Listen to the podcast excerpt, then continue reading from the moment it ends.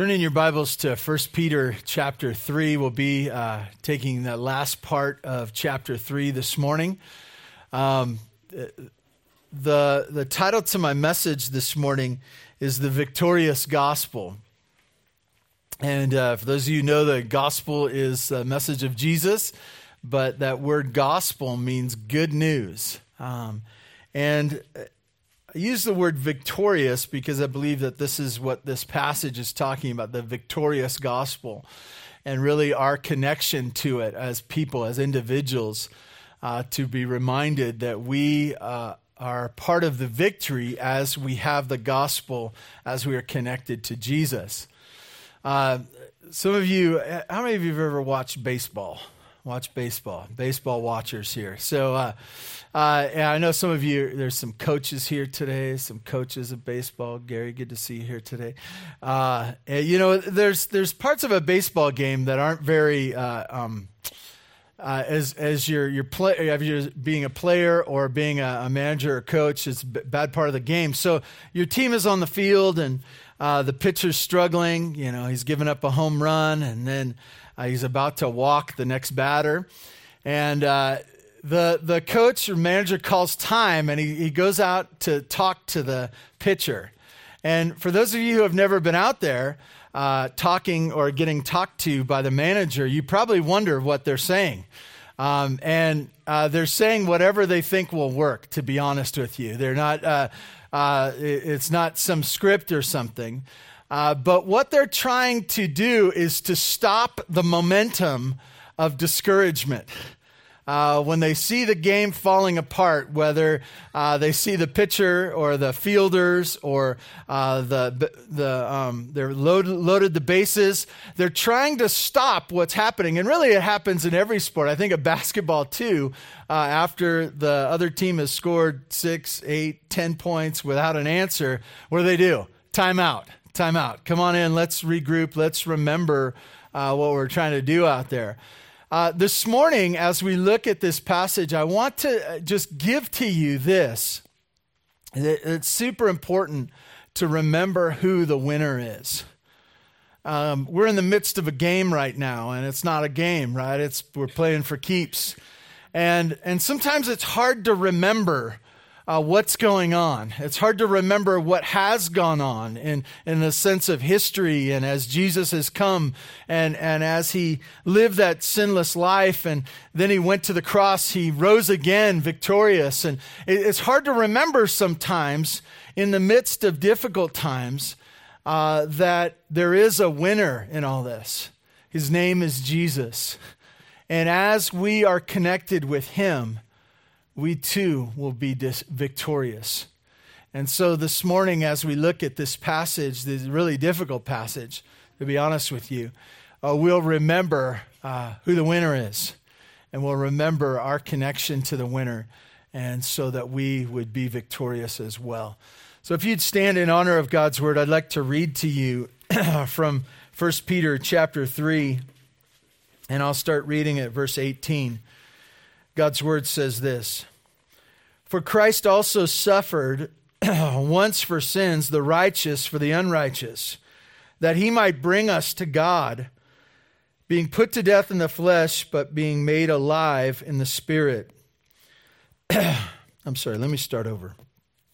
I think I skipped some in there and I don't want to. Uh, verse 18 For Christ also suffered once for sins, the righteous for the unrighteous, that he might bring us to God being put to death in the flesh, but being made alive in the spirit, in which he went and proclaimed to the spirits in prison, because they formerly did not obey, when God's patience waited in the days of Noah, while the ark was being prepared, in which a, a few, that is, eight persons, were brought safely through the water. Baptism, which now which corresponds to this, now saves you, not as a removal of dirt from the body but as an appeal to God for a con- good conscience through the resurrection of Jesus Christ, who has gone into heaven and is at the right hand of God with angels, authorities, and powers having been subjected to him. God, we ask your blessing on your word this morning. we realize that we are lost without it. Uh, we need this message, um, both the message in 1 Peter chapter 3 and all of Scripture, and really the, um, the main theme of your son Jesus uh, dying and uh, rising from the dead that we might have life and that you might be glorified in us, your redeemed people.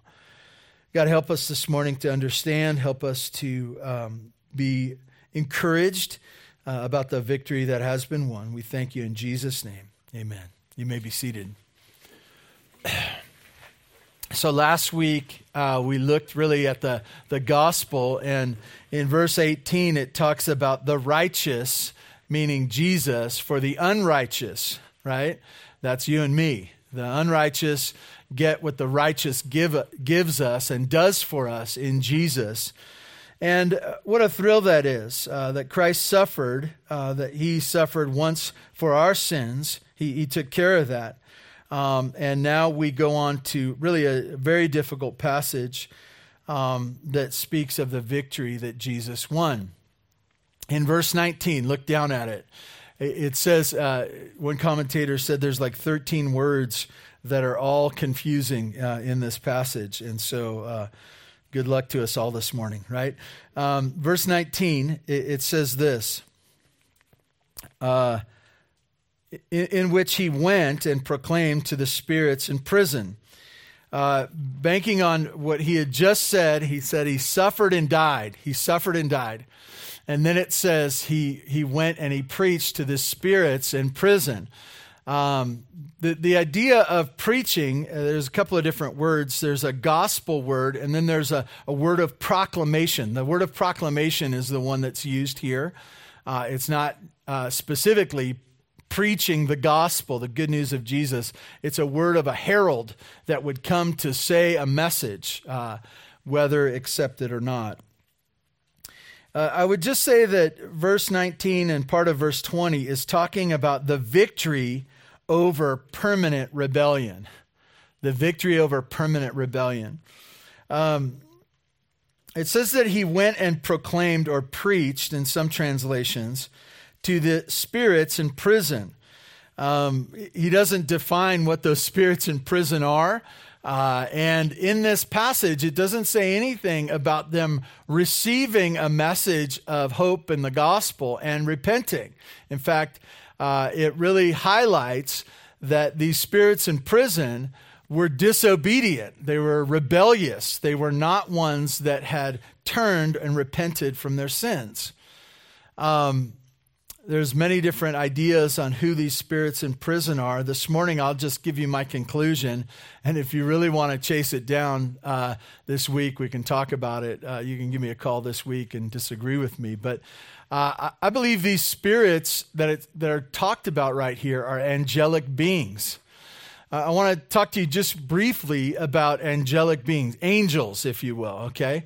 That there are good angels and bad angels. Uh, even as uh, one um, theologian has said, there's elect angels and rejecting angels, angels that are, are not. And, and a, as you look at this, these uh, rejecting angels or these rebellious angels are demons, okay? As you think about this, there are two groups of angels. We, we have a tough time. We don't have a whole lot of information about these rejecting or these demonic angels. We just know they're there. Uh, and from time to time, we see the, uh, destruction or deception that they would uh, try to carry, carry about.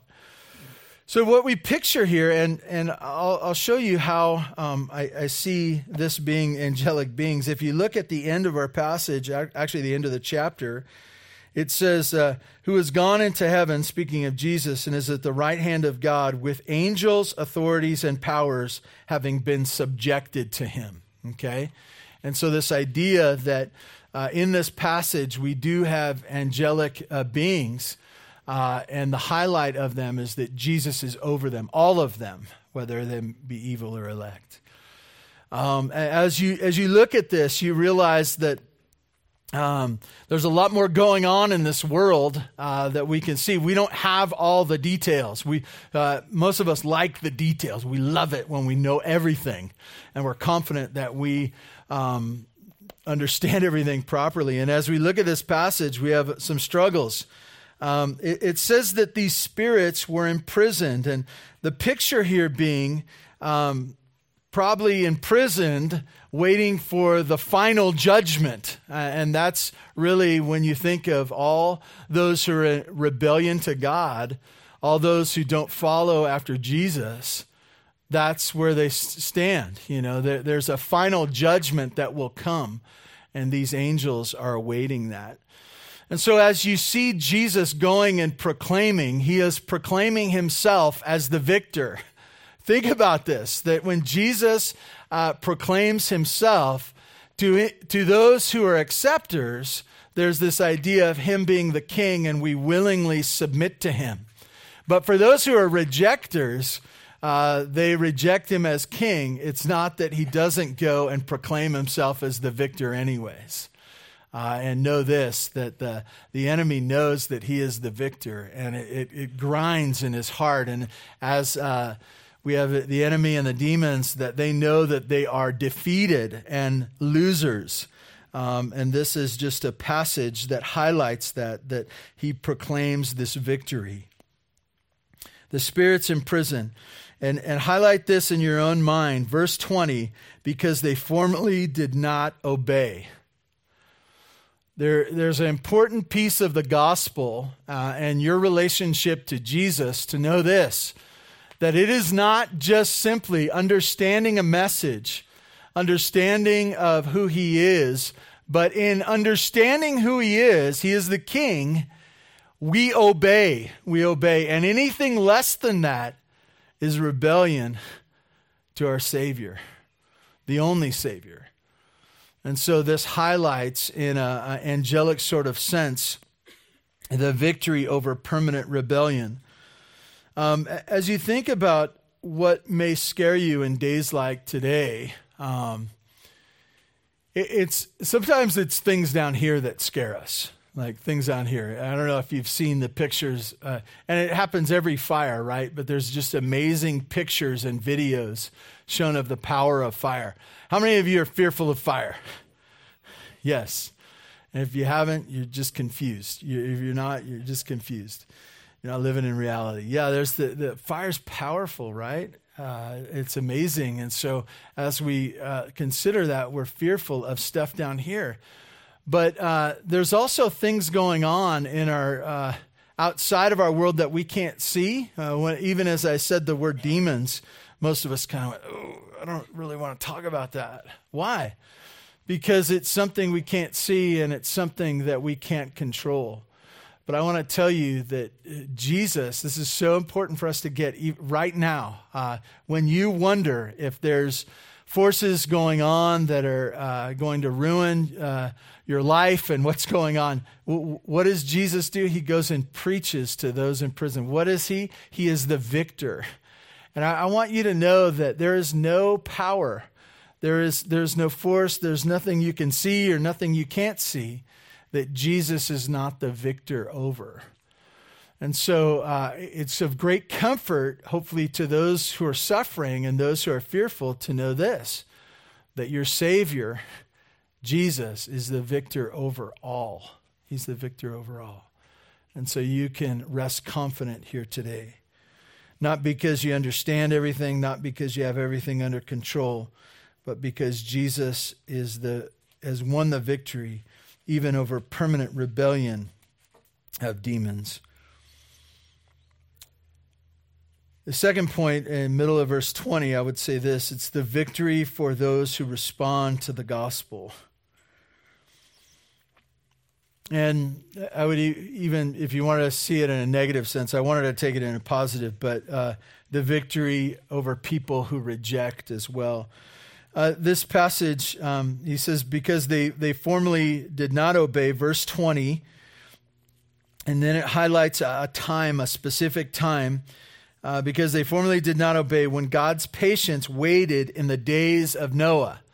Uh, Noah is in the Old Testament. What's he famous for? The famous builder, right? For years and years and years, he was building an ark uh, in a place that had never seen rain, right? And when he explained why, he was saying, you know, we got this rain coming or what, water's coming and, and we're going to have a flood. And uh, they laughed and they mocked. And uh, he just continued to build. And why did it take so long? And some of you builders are thinking, because it took long, right? The supply chain problems, right? They called the lumber yard and they didn't have the order ready. Um, but th- there were there were the idea that it took long because it was a massive project. But in that time, it, it, I always think it's important for you to remember when things take a long time that God doesn't need them to take a long time.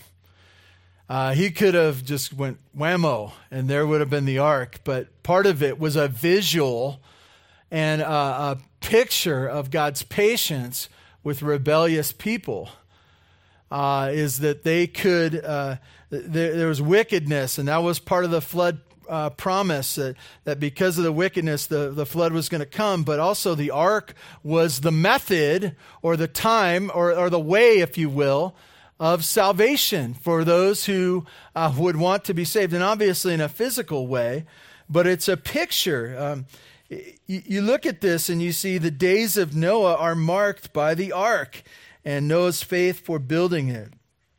How did people, uh, so it says that there were eight that were saved. Uh, if you look down at verse 20 again, it just says that there were these, these few, um, in, in which a few, that is, eight persons, were brought safely through the water. As you look at this, you, you realize if you think of all the people who didn't get saved, what happened to them? They drowned, okay? I'll say this once. Uh, you can argue with me later. Um, this is a passage on baptism, okay?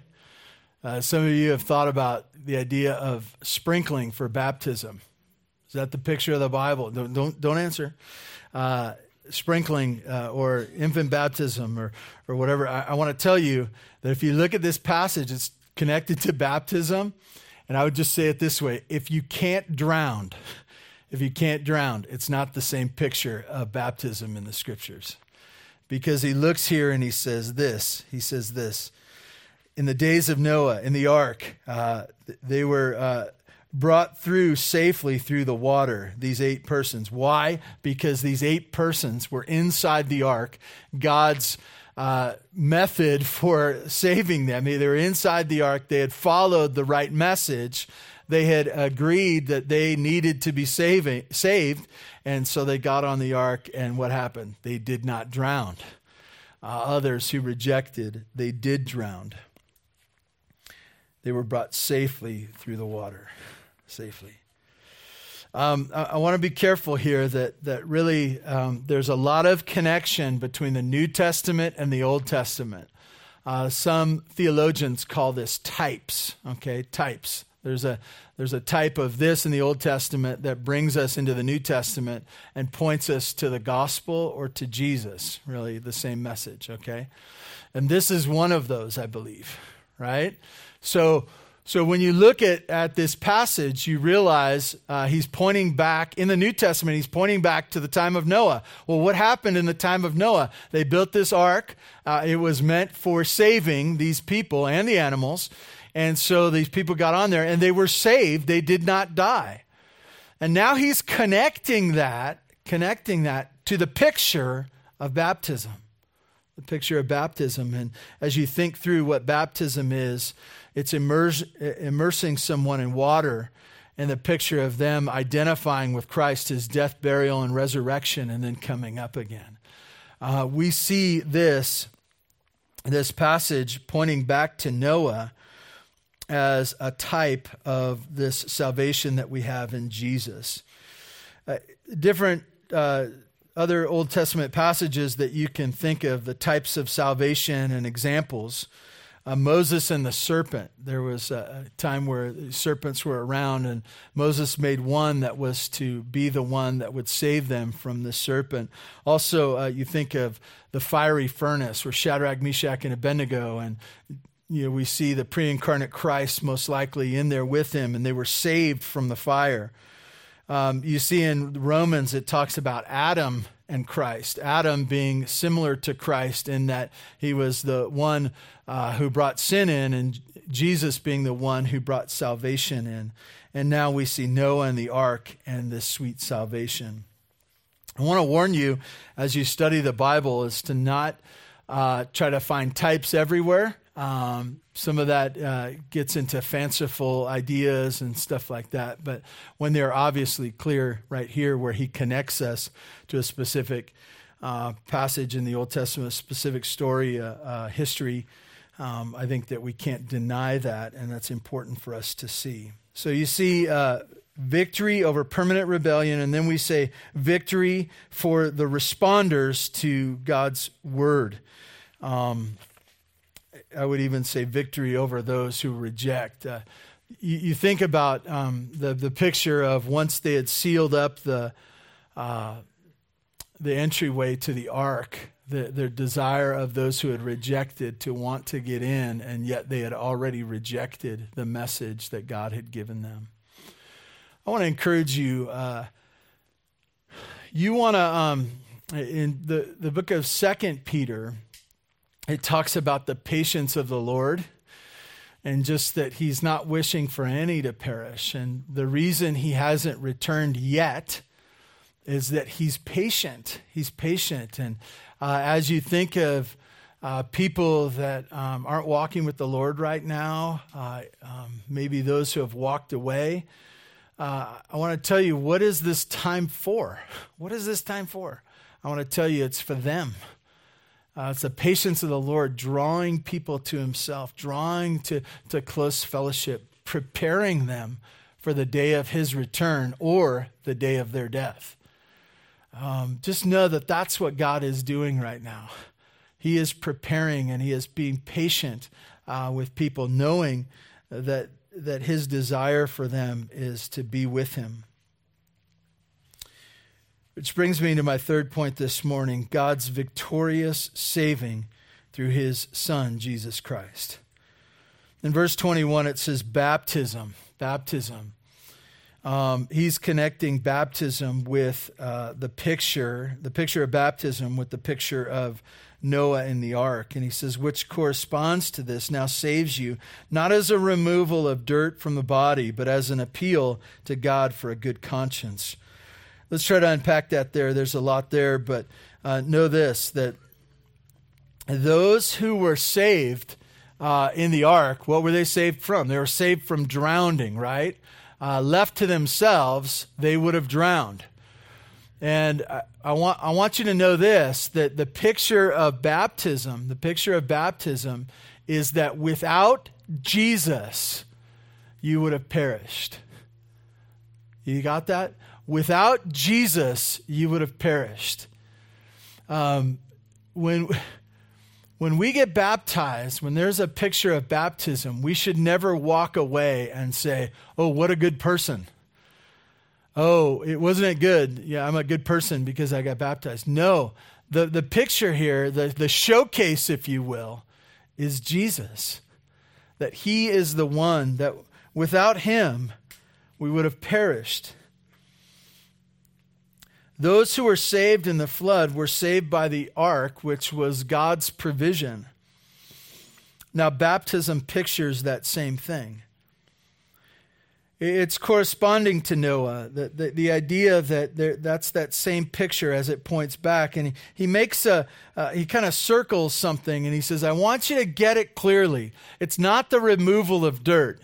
Uh, that's a danger of the, um, the picture of baptism because it looks like what, it, what else does it look like? What does the baptism, especially our baptismal, what does it look like? A bathtub, right? And so it's easy in our minds to say, "Oh, I know what it was." It's like I, I'm I'm getting cleansed for all my sins. If that were the case, if that were the case, we would have to um, drain the baptismal after every uh, after every a baptism because it was so filthy for all your sins, right?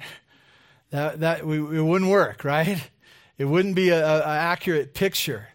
And it really would probably have to be a lot like uh, the picture of the Old Testament sacrificial system we talked about in the last weeks that had to be done over and over again, right? Uh, it's not an outward thing. And I think that that's important for us to remember. It's not the outward dirt um, that is the problem for us. what is it? It's the, it's the inward guilt that we have. The problem is on the inside. The outside is just representing what's already gone on in the inside, right? The filth represents what is already coming out of our heart. And so he highlights and he says it's not the dirt removal on the outside that is the problem, but what baptism uh, is marking and showing and a picture of, it's what God has done on the inside. Um, but he says, but, but as an appeal to God for a good conscience. Um, I want to tell you the answer to your conscience and the guilt that you hold is not doing good things to offset them. It's not even explaining the way that the circumstances that, that happened that, uh, you, you, know, you really wasn't as bad as I thought, and everyone else does it too, so it's really not the. The way to handle the guilt and the, the shame of your own conscience is to claim Jesus Christ the one who has taken care of our sins, the one who has made us clean, not on the outside, but on the inside. In verse 21, uh, it says this uh, through the resurrection of Jesus Christ. It, it's very difficult to translate this, and it, as some have translated it, it might give you the impression that baptism saves you, and baptism does not save you. As you look at this uh, passage in verse 21, it says, Baptism, which corresponds, now saves you. Some have connected baptism now saves you, but rather uh, it should be the, the now saves you. Uh, if you go down to the end of verse 21, now saves you through the resurrection of Jesus Christ. That is what saves you. Your connection to his resurrection, his death and resurrection, that is your salvation. I think that um, even in the Old Testament, as um, Noah and, the ark, some would have looked at the ark and say, well, how, how did those people get saved? What was the ark? The ark, I want to tell you, it wasn't the ark that saved them. You say, well, yeah, it was Noah, the builder of the ark, right? It wasn't Noah that saved them. It was the God whose plan and whose man Noah like like he he was the one who brought Noah and and caused him to build and he was the one who brought these uh, boards together that they would be fitted to be and held that thing together as uh, the waters rose. Know that it was the plan of God working out. And now as we look to the New Testament, how are you saved? It's not through baptism.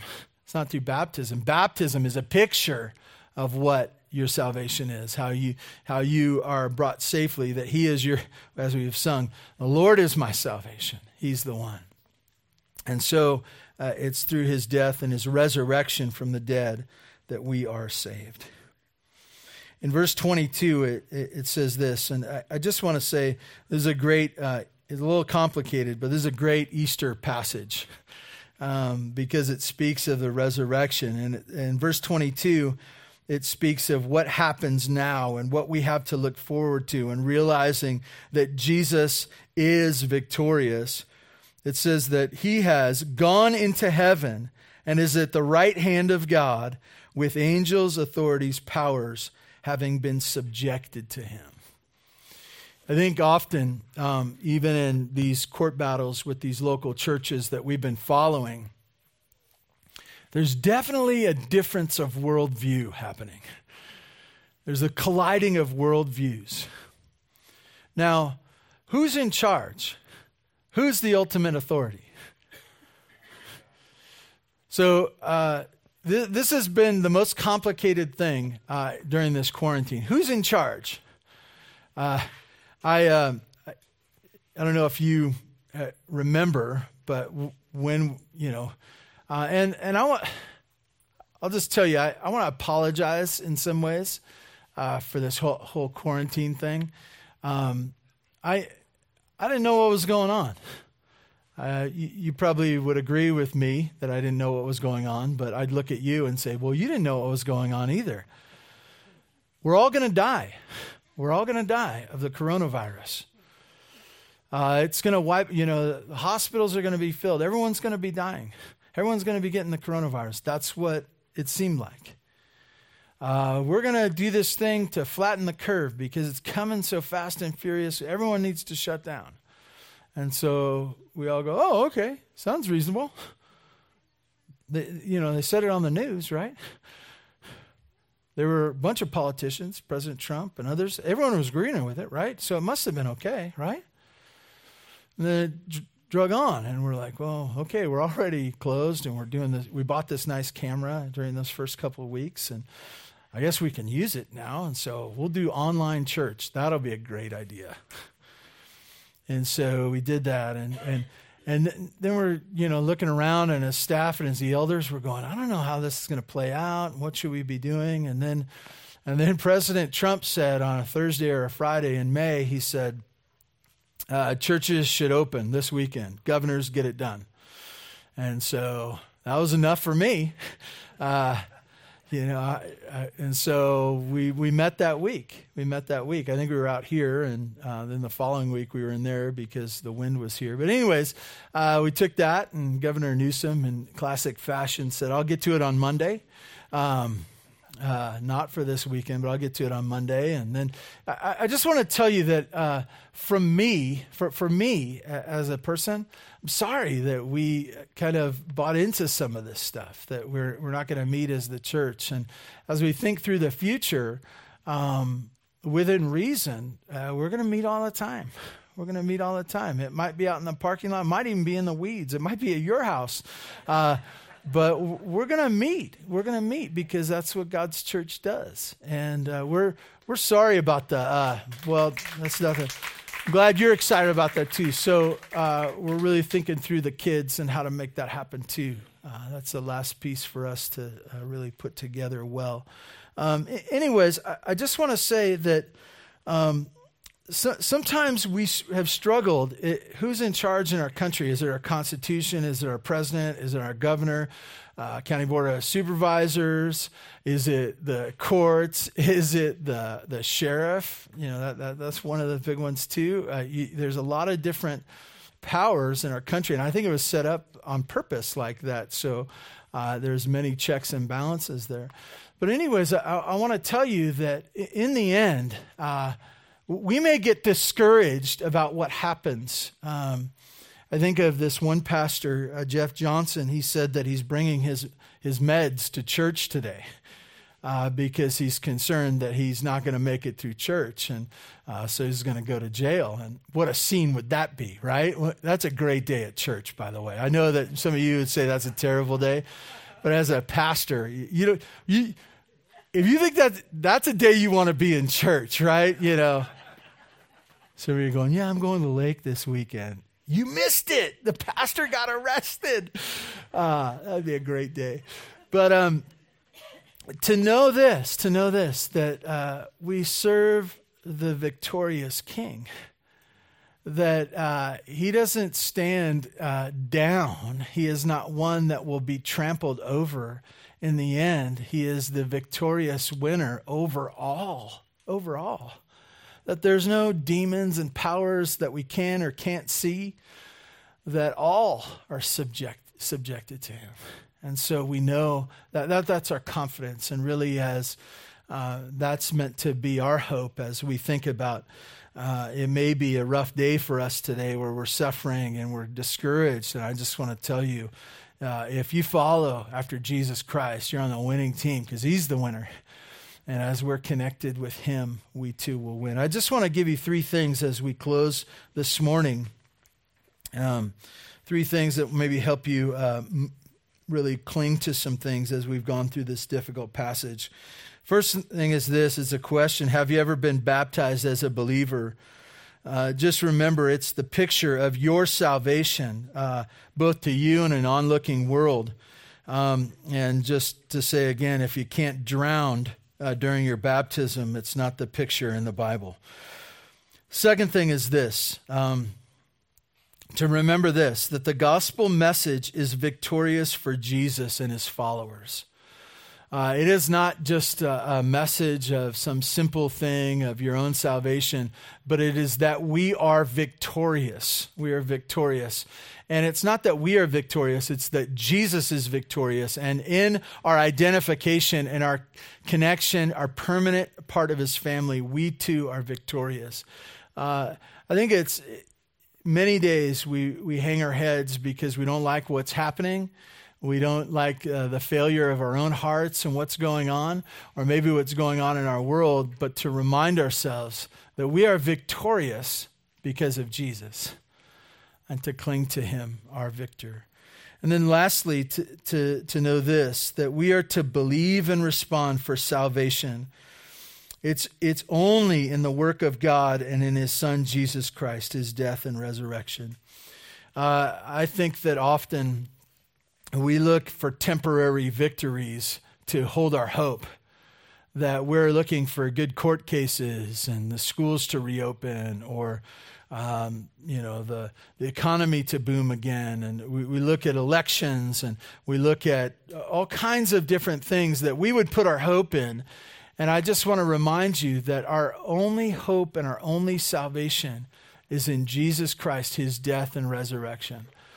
I think uh, many people stop short of his death and resurrection and say the teachings of Jesus, the good teachings of Jesus. I love the parables because they, they're all filled with social justice and this and that and blah, blah. That's not it. The message of Jesus was this that he was to come as the sinless man, go to the cross, pay for sinners, and then rise from the dead.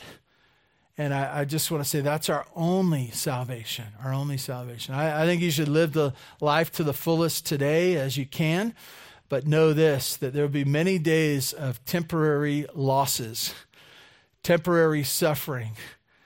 But in the end, because of Jesus, we have salvation. Just as those were saved through the water in the time of Noah, we will be saved through whatever's going on down here, through fires and economies and elections. Save us from the election, please. Uh, uh, we will be saved as we cling to Jesus, as we cling to Jesus, our one and only hope. Uh, that's my encouragement to you today from God's word. Please join with me in prayer. Father God, thank you for this morning. Thank you for this difficult passage and what we've been able to glean from it this morning. God, I ask that you would cause your people to be people of faith, not faith in themselves, not faith in what they know, not faith in our country and faith in uh, hopes and things to come, but that they would be trusting in you this day. God, uh, teach us and grow us all in this way. I do continue to pray and, and, think of those churches that are meeting uh, that have been threatened. Uh, may they enjoy this day and trust in you more. God, thank you for this time. In Jesus' name, amen.